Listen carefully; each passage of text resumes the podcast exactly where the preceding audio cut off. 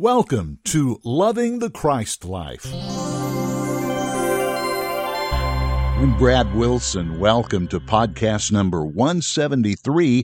And today is part two of this new series from Warren Litzman called It's Just Jesus. Thank you for your great comments about last week in part number one. Really a wonderful series, and we're letting it go long for you. We haven't had anyone say that uh, they minded it going long, and a lot of you really have enjoyed the fact that we're letting it go longer than we normally do. So let's get right into it. It's just Jesus. Here's Warren. Now, if you will, take your Bibles and turn to Matthew chapter 11. If I was to tell you that it is my belief that most Christians, most born again Christians, do not know who Jesus is today, you might be scared of me. Maybe you have a right to be scared of me. But I would say that because that's what I believe about the world I live in. I don't think anybody in our world today knows who Jesus is. I think most people know about him. If you make a thorough study of the Gospels, Matthew, Mark, and Luke, you'll know a whole lot about Jesus, what he does, a historical record but you won't know him at all. That's why if you include John's gospel, you're in a whole different world. Because the fourth gospel, John's gospel, is an entirely different revelation. It's not talking so much about the historical record of Jesus as it gives us an insight into who Jesus was. In the beginning was the Word, and the Word was with God, and the Word was God, and that is the introduction to the whole of John's Gospel. So that literally John's gospel began, be, becomes a bridge over into Paul's ministry. It is the only bridge that's there. We've long thought, well, the book of Acts is the bridge into the fullness of Christ. No, it had to be John's gospel because the book of Acts is once again a historical record. And Jesus is not known there. He's not known in Matthew, Mark, Luke, and John. He's not known in the Old Testament. Nobody really knows or knew who Jesus was. And that's not a awesome thing. That's something God planned. That's something that was necessary. That nobody would come to really know who Jesus was because there was a great mystery behind the whole of the plan of God that was to be more important than people just getting to know Jesus. The way we get to know people is to be with them a little while, talk with them a little while, go into business with them, or live next door to them, or know them for several years, and then we end up saying, "Yes, I know that person." And but then when something bad happens, our first thought is, "Well, I don't know that person at all. I don't really know them." I heard that the other day. A couple had been married 25 years, and she scratched her head and said, "I finally found out I didn't know anything about that man." Well, that's kind of life. That's the way the world is. And you can live a lifetime as a Christian and never know who Jesus was. Worse, you'll never know what the word Christ means in the word Christian. Our world has been on a great tour, so to speak now, going about places, trying to discover the real Jesus. We got a guy who's written popular books, Lee Strobel, who is a, a reporter, uh, out of Chicago newspapers whose books caught on. And he talks about the real Jesus, the real Bible. And to, to be honest with you, he hadn't the slightest idea what he's talking about. Because you cannot by research find the real Jesus. You cannot by talking to people who knew him know the real Jesus. And this became a great issue with Jesus of Nazareth when he was here. You remember one day the thought came to him, here I'm out ministering to all these people, I'm trying to do good, and I'm, I'm helping them in every way I know how, and I'm trying to bring about the kingdom. I'm doing my best to bring about the kingdom. And he says, I'm, I don't guess I'm getting any response. There's not any response coming to these people. Oh, I get a big crowd because they like to see the lame walk and the blind see and the deaf hear and uh, the dead raised. They like that. Anybody could get a crowd with that. But he said they don't really know who I am. So what he did, he picked his number one disciple, Brother Peter. That was a mistake, Jesus. but he picked him, knowing that probably he is the weakest. And so Jesus thought, I'm going to see if Peter knows anything about me. Does he know who I am? And so you remember the little issue where they talked for a few moments, and whom do you say that I am? And Peter said, Well, others say this you are, that you are, but whom do you say that I am? And Peter said, Thou art the Christ, the Son of the living God. And the response of Jesus was, I'm not fooled by this. I'm not fooled by you, Peter. You don't know that. That's something you got from my Father. Because only my Father knows who I am. Now, why do I make a big point of this?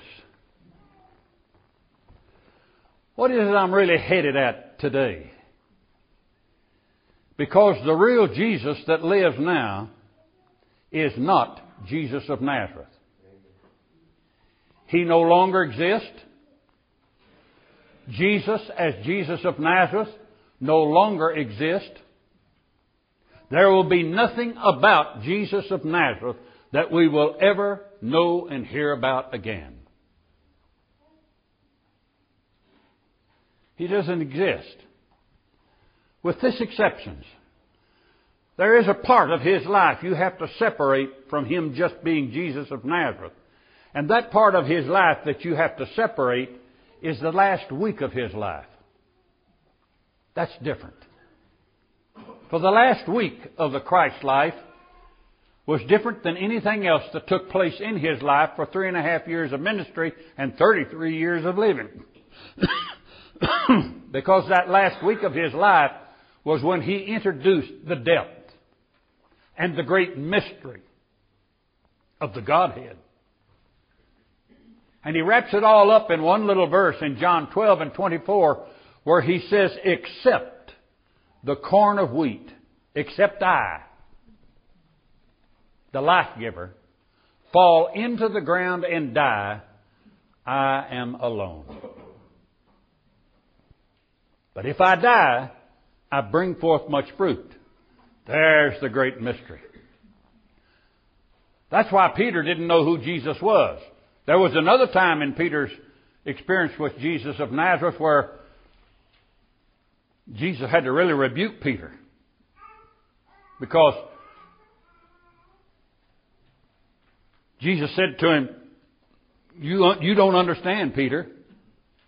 So get thee behind me, Satan, thou savorest not the things that be of God. He was really outspoken with Peter on that occasion. So the time actually came in John 24 where the mystery was going to be a bit uncovered.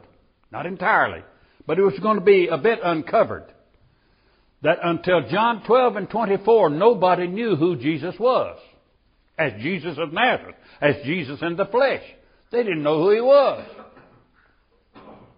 He came to his own, the scripture says, and his own received him not. You'll remember back in John 8 where he had his big argument with the Jews over the Father business. They were talking to Jesus and got uh, irritated with Jesus because he said, God is my Father. Well, that really upset them because that, that took them out of a realm of human, humanity and ordinary understanding into a whole other realm when he said, God is my Father. He had tried to introduce that to the twelve apostles. You remember when he gave the apostles' prayer, he started it off, Our Father which art in heaven, hallowed be thy name. They never got that. They never got that. Because that went into a depth that they couldn't understand. Is not this Mary's little boy? You remember one time he was in a meeting and his family showed up and they said, Your family is here. Oh, I got no family except my Father which is in heaven. So the great mystery was there. And all through his earthly life it was there. But the only time it ever became uncovered was when we get to the 12th chapter of John on Palm Sunday, a week before his death, burial, and resurrection. And it is there that we begin to see the real Jesus. The real Jesus is one who must die, except the corn of wheat fall into the ground and die, I abide alone. But if I die, bring forth much fruit. And you've heard me talk about this before, because I think that is the most colossal statement Jesus ever made. Because in that statement he says, I have not brought forth fruit and cannot bring it forth until I die. Well, you know what that means? Let's look at it outwardly. Bartimaeus was not fruit. The wild man of Gadara was not fruit. The widow of Nain's daughter, dead, raised from the dead, was not fruit. Nothing he did to him was fruit. He couldn't bring forth fruit till he died.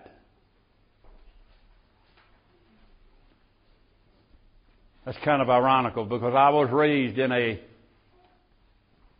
era where everybody was looking for miracles to prove God.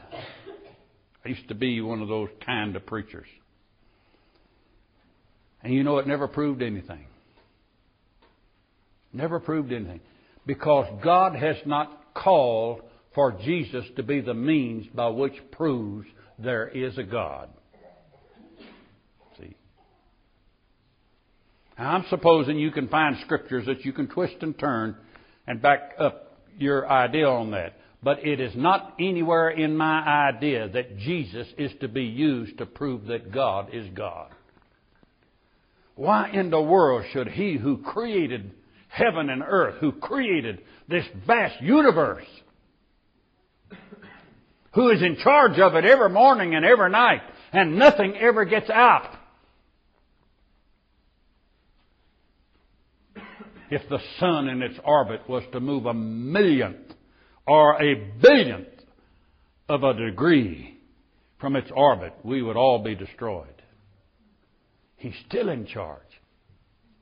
He's still God. And us learning and knowing God is what our whole existence is about. But in the reality, you can live a lifetime and hear all the preaching in the world and never get to know Jesus. That's, that's my point. They didn't know him in that day. He came to his own and his own received him not because they didn't understand him. They couldn't believe what he said. And he, he was the only icon that could have possibly been the Messiah. Nobody else could heal the sick and raise the dead like that. Even Nicodemus admitted that. But you see, they never got to know Jesus. And one point I want to make is you don't get to know Jesus by what he does. Now we've all been in these places. I have, I suppose, hundreds of times. We've been in a place where we say, God, you have to do this. You got to do this to be God. They'll know, they'll know who you are if you do this. They'll really believe in you if you'll do this. Have you ever been in that place? We tried to put the thing back on God, saying, God, they'll know who you are if you do this. If you don't do this, they're never going to know who you are. That's two gospels right there. That's the two gospels. God has to do something for him to be God. If he doesn't do it, he isn't God. Isn't that strange? That's why Paul says in one place, they're never going to crucify him again. He's been crucified once and for all. God did it. That's it. It's done. It's finished. No, no thing to be added to it. Nothing more to take place. It's over. It's done with. Believe it. Because he knew that people would go through life again and again trying to prove that he was God. Does that ever work? Oh, I'm sure some people see a miracle and they believe, but very few did in the Lord's day. Jesus of Nazareth finally said at the end of the 12th chapter of John that though he'd performed these many miracles, still they didn't believe. They'd like to keep him around because he's a better doctor than most. But they had no intention of entering into the knowledge of who he was, why he was on earth, what he was to do. And I hope you can see as I talk this way that that's really the way it is today in our world. We'd really like to use Jesus. We'd really like for him to prove to everybody who he is. When that's not the slightest thought of God. That's not even in God's thinking.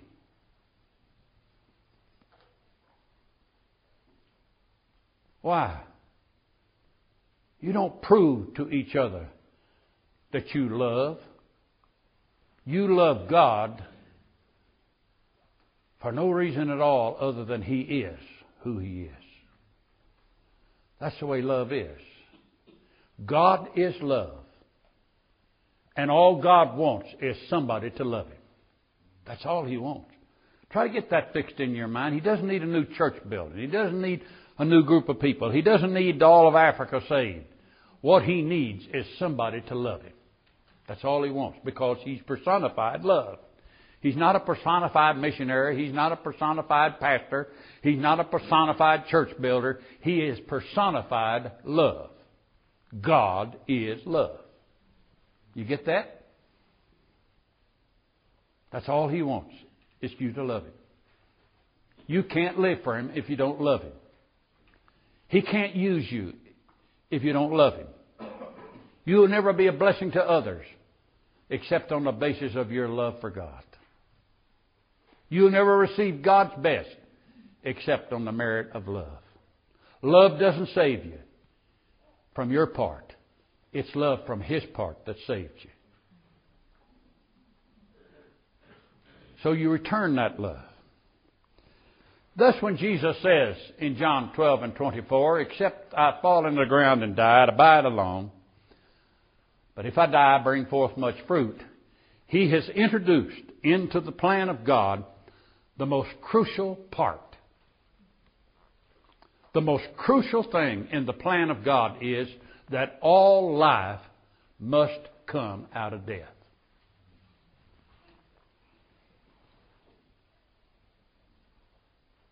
It is only in a given life that we have the fruit of many new results life must be given. Some unto death, some entirely, some as best they can, but life must be given, or there can be no fruit.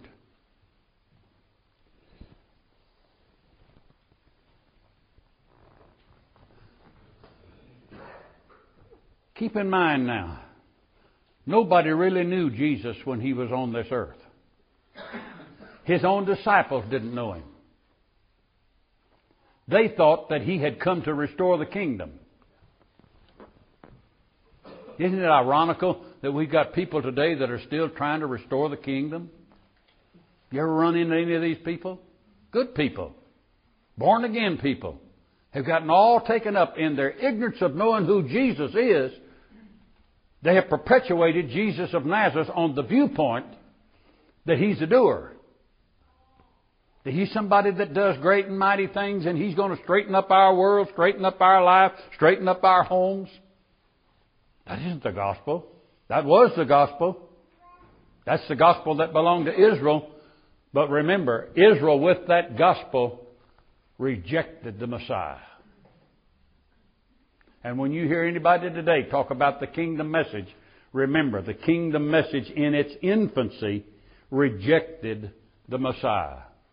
The kingdom message cannot, ex- cannot exist without a Jesus that heals the sick, performs miracles, raises the dead, and does all of these awesome things. But when they had them, they didn't know who he was. I'll leave that point by telling you that if you had the very best that God could give you, do you think you would still be in a greater love affair with Jesus than you are now? My experience is most won't. Most won't. My experience is that the human being, when he gets something from God, starts looking for the next thing he can get from God. the first chapter in the book says, Do this and you'll get your miracle. The next chapter says, Now you have your miracle, let's go on another step and get a bigger miracle. So goes the world. In Matthew 11, which uh, I ask you to turn to, I want us to read the 27th verse. All things are delivered unto me of my Father. What a statement that is. All things. You know who picked up the term all things and made it a normal statement in his writings? Paul. Where did he get it? Maybe he got it from Jesus saying this. All things are delivered unto me of my Father. And then Paul would say it at least 15 or 20 times. I forget the number. But he would say all things are of God. All things work together for the good. All things, all things, all things. A catch-on term. Because all things were delivered to Christ by the Father. And man knoweth the Son, and no man knoweth the Son, but the Father. Neither knoweth any man the Father save the Son, and he to whomsoever the Son will reveal him. What a loaded verse.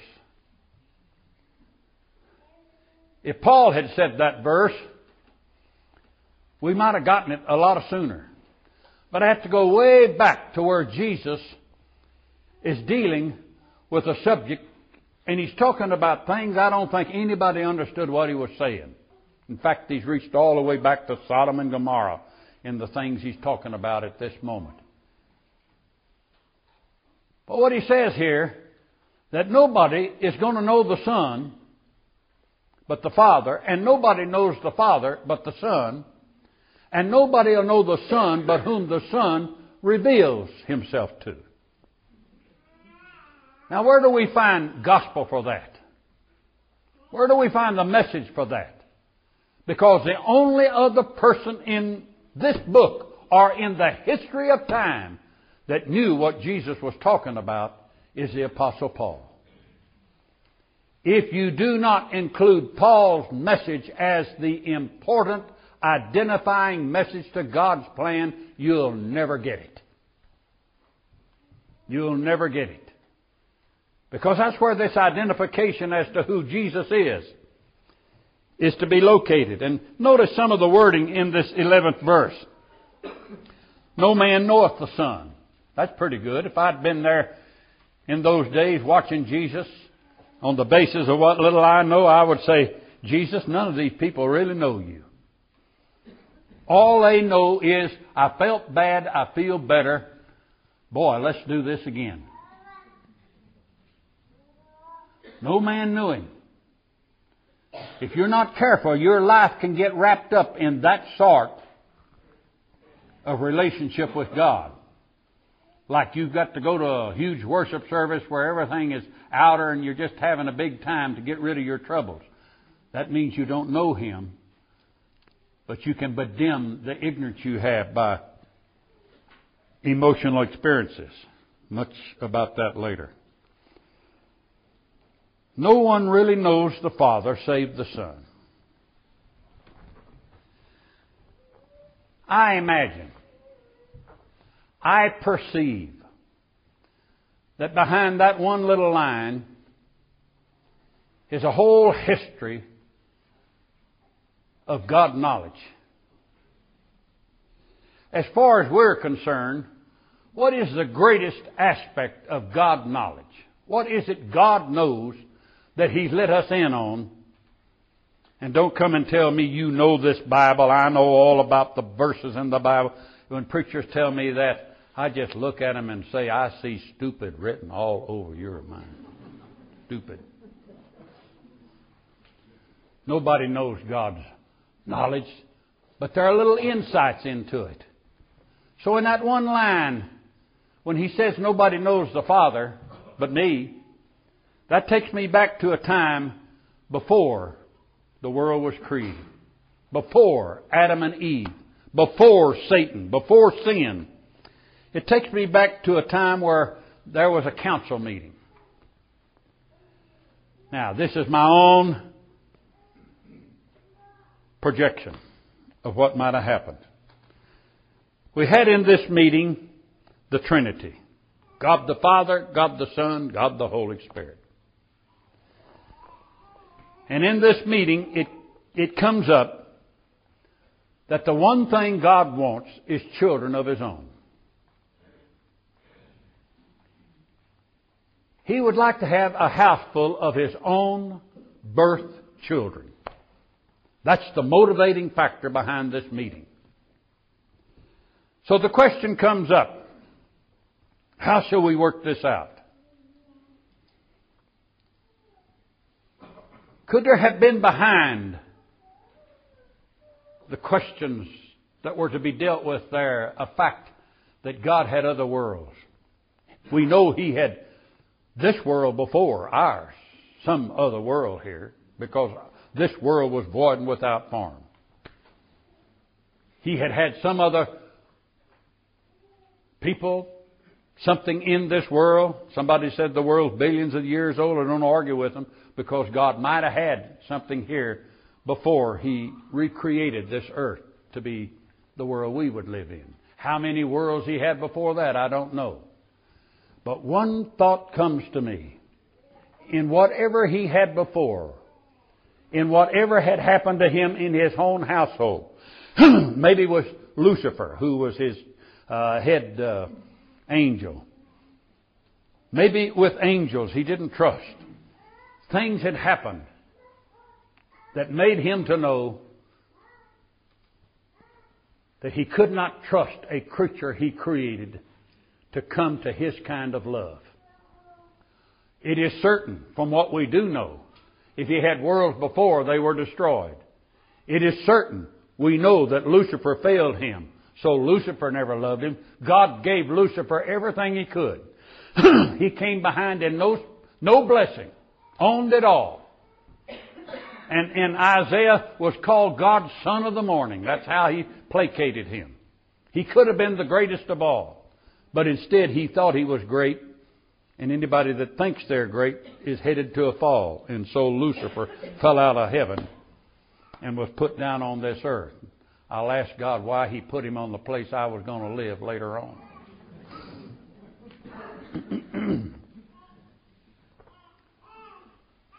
These are things that must have been in God's mind. A third of the angels followed Lucifer in the coup to throw God off his throne. So could these have been motivating factors behind this great mystery, the greatest mystery we have ever faced? I perceive in my own thinking there's something to this. So God says, I want a people who love me. And everything I have had to do with thus far has failed me. Lucifer failed me. The angels have failed me. So I'm going to create some new creatures and put them on the earth in the whole hope that they'll love me. They'll fall in love with me. Love me.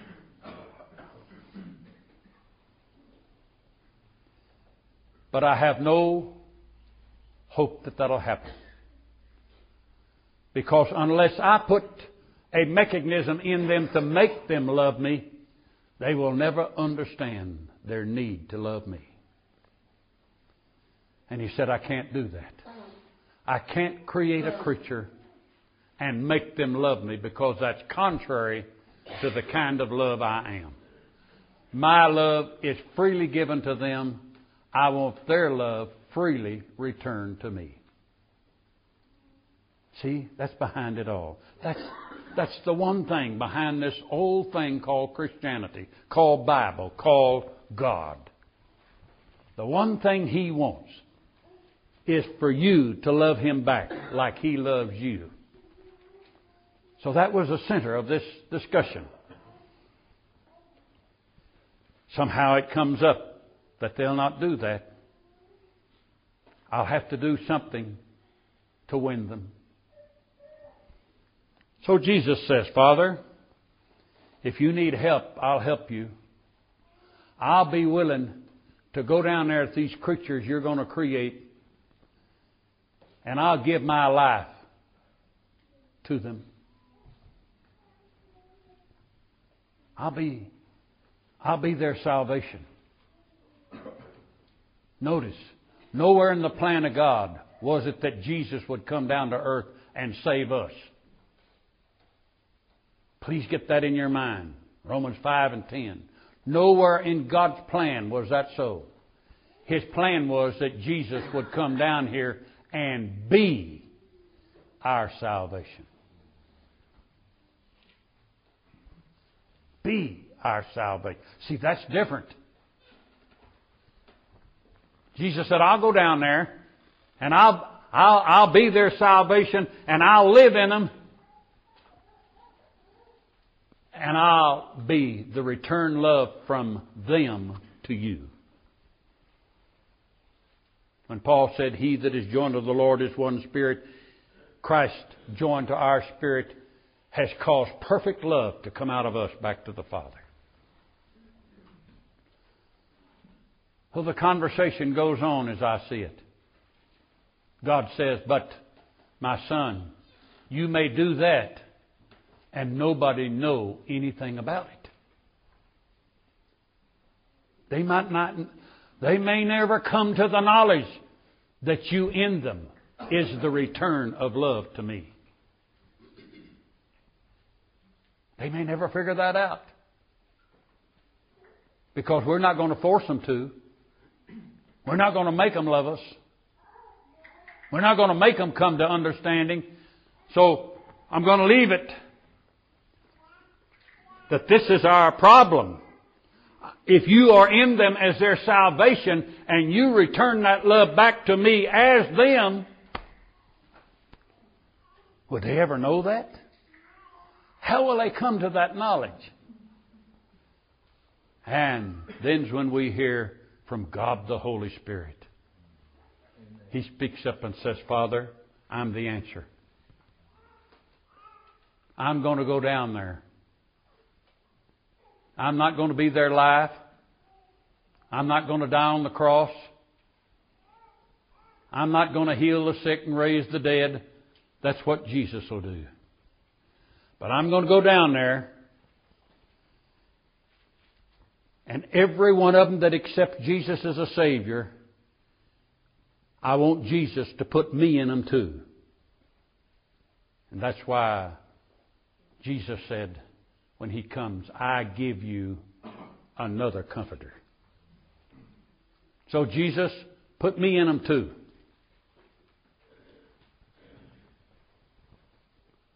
Me. I'm not going to be their life. I'm not going to take your place, Jesus. Hear this clearly now. Because this is one of the greatest errors in current Christianity. Current Christianity believes that the Holy Spirit is Christ. And so the Holy Spirit said, Jesus, I'm not the Savior. I won't die on the cross. I'll not do all the miracles. But this is what I will do. If you put me down there, I'll work in their soulish part where they're not saved. They'll be saved in spirit. You'll be their life. But I'll work in their soulish part, their mind, will, and emotions. And I'll be their teacher. And as they yield to me, and as they are filled with my presence, I'm going to show them about this new life they have in Christ. That's going to be my job. I'm going to work with them in their emotions, but not to make them feel good, but to get their emotions straightened out so it's not a me me thing. So that they'll begin to say, Christ is my life. Christ is my all. The plan was formulated. That's what's going to happen. The Son's going to come. He's not going to give salvation, He's going to be salvation. The Holy Spirit's going to come at the same time. It all starts on the day of Pentecost. The Holy Spirit on that day began to teach people who they were in Christ. When Jesus introduced the day of Pentecost in John 14 and 20, remember he says, On that day, the day of Pentecost, you shall know that I'm in you and you're in me. They all received the Holy Spirit on the day of Pentecost, and you know what? The dear Holy Spirit was not able to do his job at all. In fact, that group of people, many of them never did come to that knowledge. Pentecostals they were. They never did see it. But the Holy Spirit was there to teach them that Christ was their life. Instead, they got full of the Holy Spirit and said, Great things can happen through the Holy Spirit. The world can be reached. And you know what? They were all touched by their emotions. They had a, a, uh, a sound as a mighty rushing wind. They had cloven tongues to fall upon them. They spoke in other tongues. They had marvelous things to happen. 3,000 saved on the day of Pentecost. That's where the church got started, and that's what the church ought to do. And who was the fellow to really explain to them what had happened? He was sitting on the back seat. What had happened? Instead of the Holy Spirit revealing Christ to them as their life, they took the Holy Spirit, and God allowed it. They took the Holy Spirit to be something in their life. I got the power. I got the gift. I've got the ability. I can perform miracles. I'm God's man for this hour. I'm God's apostle for this day. And by the way, did I make all of you apostles here yet? In the name of the Lord, you're all apostles. I say that because somebody's always coming to me and saying, Do you believe in apostles? Yep. I'll make anybody in Christ an apostle because they could easily be. You get my little story? Just a story. So the early church began without a knowledge of Christ. They had great signs and wonders, and the church grew. You remember how we preachers always used to preach on that? This is the way the church ought to be. Look at that. They prayed all day long. They had great miracles. They gave all their money. And if you don't give your money, you could be in an Ananias and Sapphira. An Ananias and Sapphira, you know. People always saying to me, Don't you think we ought to have the early church back again? I said, Yes, if you want to be struck dead, because most of them are not going to pay their tithes properly.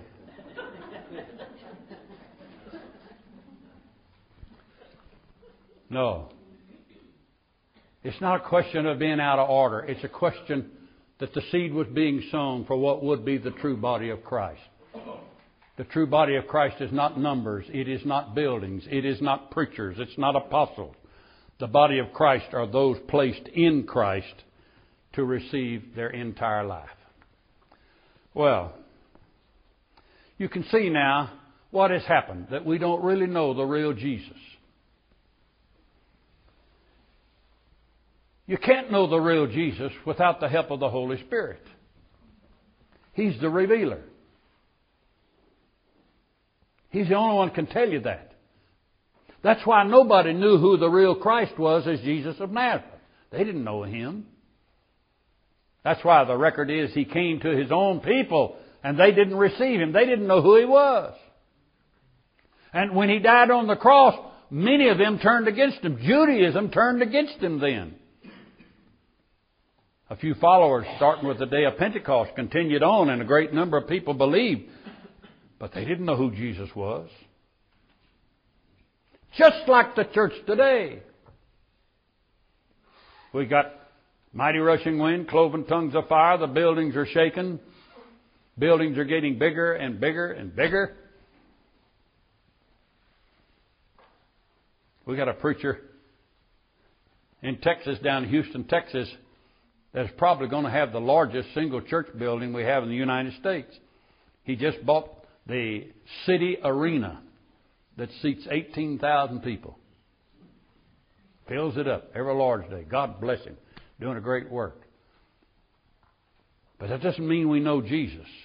The things that Jesus does does not give us the revelation of who He is to us.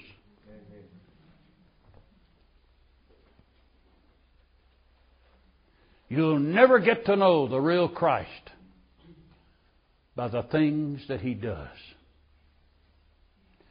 And if Christ could do for every one of you everything that you need, you wouldn't be any better off. Well, sure you'd feel better. Sure you may not be sick anymore. But I'm going to tell you, there's something bigger than that. There's something more important than you. And the thing that's more important to you is this Christ that now lives in every one of you. He is what's important. The history of God Almighty is that nobody really knows His Son.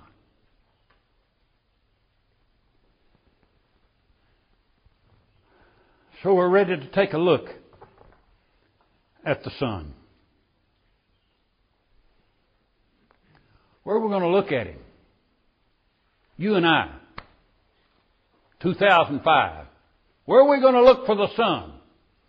Are we going to look for Him in Matthew, Mark, and Luke? They didn't have the slightest idea who Jesus was. Oh, they said a thing here and there, but they didn't know who he was. The book of Acts does not really reveal who Jesus was. It reveals what Christ can do to a people who trust him. And just because we trust the Lord and get great miracles doesn't mean we know Christ. What that means is God is full of grace. And hear me on this one point. For many years, I preached all of these things contrary to what I'm talking to you about now. And God blessed it. God used it. That was my knowledge, which is more ignorance than knowledge. And God used it and blessed it. I won souls. I helped people to be blessed. I helped people in life. But I didn't know Jesus.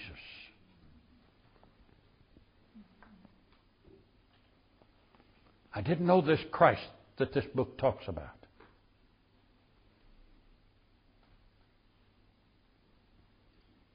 So, how did I have all those blessings? The grace of God. My, I was a law preacher too. And you know what? I had more grace than you could imagine, as ignorant as I was. But the grace of God is a difference. That's why multitudes of people have Christ in them now, don't know it, and don't even want to know it, but are still blessed. Because God's grace is sufficient. But what's lacking?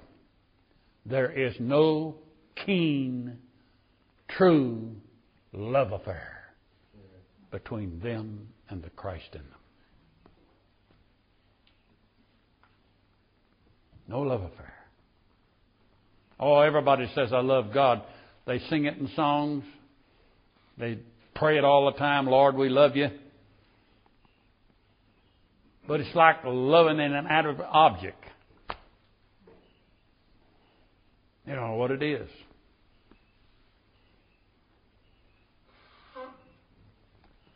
But when are we going to come to the point to where there's some kind of hunger in us to know these things?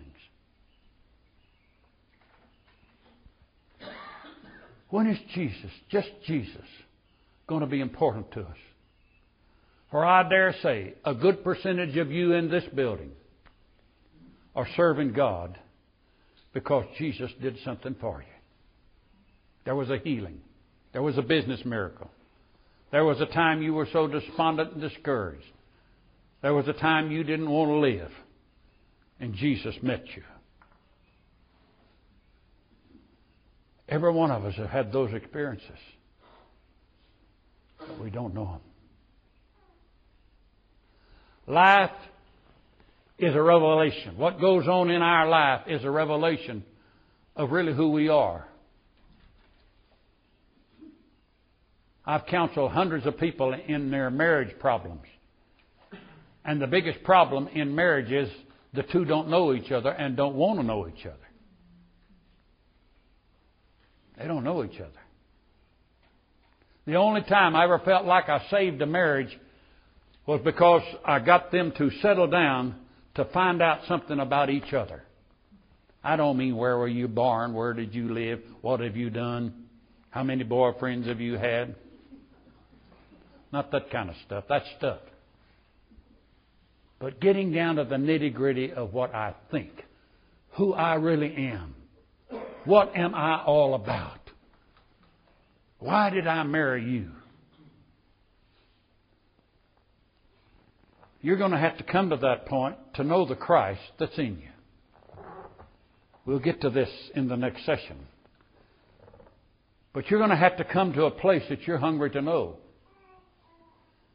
The book of Acts has always bothered me. It's bothered me first because I preached it as if it belonged to all of us. And it doesn't really. The book of Acts is a historical book written by Dr. Luke on what happened to Israel and her relationship to God and to Jesus Christ and her history. That's really what it's all about. So that even the early Christian churches were Judaistic Christian churches and always functions as a part of Judaism. Because Judaism in that day thought that these Pentecostals coming along are just another part of our church. It's kind of like Catholicism. What happened when the when the uh, charismatic renewal started? The, the Catholics had the biggest blow up of anybody. They had more people in the Catholic Church that wanted to go into the uh, Pentecostalism than anything else. And that still exists today. That's the only place the charismatic renewal really continues today is in the Catholic Church. But that didn't change anybody. They're still Catholics. And they still have all the paraphernalia and baggage that Catholics carry to get to God. But that's the way it was in the book of Acts. They still carried all the baggage of Judaism through everything that happened there. That always bothered me.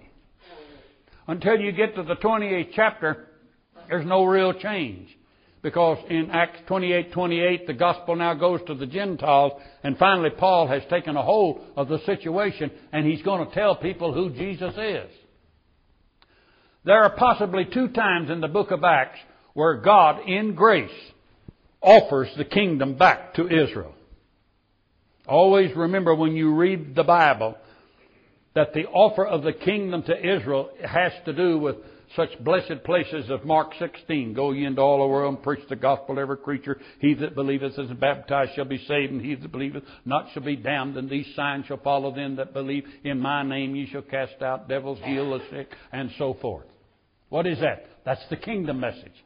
Belongs, go out in the world and tell them this. If they had accepted their Messiah, that message would have flourished over this earth and there would have been a millennium. But what happened?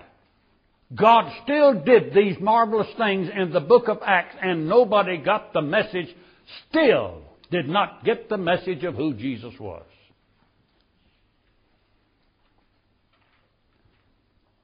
So when we get to Acts 28, the last chapter and the last verses, a statement from Paul given by Luke is very important. The gospel no longer belongs to Israel. There will be another gospel that belongs to the Gentiles. Why this sudden change? Why couldn't God hold out a little longer? There's probably in the book of Acts a good uh, 15 to 20 years. I don't know exactly how many years, but that many years uh, transpires in, in, in, in the time element of that day. Why couldn't God hold out a little longer? Why couldn't He keep on offering the kingdom to Israel and hoping that this nation would turn to Christ? You see, it didn't matter how many Jews accepted Christ. That wasn't the issue. The covenant God made with Israel was that the nation must accept Christ. You understand the difference there? So don't, don't get confused in that. When God shut it off, what He did, He shut off Israel as a nation. She no longer can be accepted. Her gospel has stopped. She's set aside. She will not come back into the grace of God until the millennium. So what did God do? He said, I'm going to another group of people. Why go to this other group of people? What good are they going to be? Uh, I'm going to treat them differently. They're not going to be looking for signs, wonders, and miracles. Their whole existence is not going to be based on having a great kingdom on earth and ruling and reigning over the nations of this world. In fact, I'm going to raise me up a group of people that will never be an earthly people.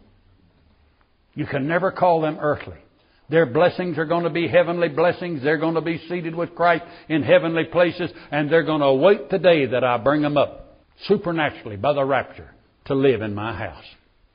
They're going to be different because this is going to be a group of people who love me. That's it. They love me. And on that point, we have our blessed tea time. Well, we'll stop right here, but we'll pick up next time right where we left off on this wonderful series called It's Just Jesus by Warren Litzman. Hey, don't forget to visit our website, christ-life.org, christ-life.org. Read all about us. Read all about this in Christ message. And don't forget to visit the bookstore and look at some of the wonderful material Warren left behind that you can have right in your own home. Our thanks now to Robbie Litzman for allowing us to go into the archives each week. Valerie Hill does our Twitter account.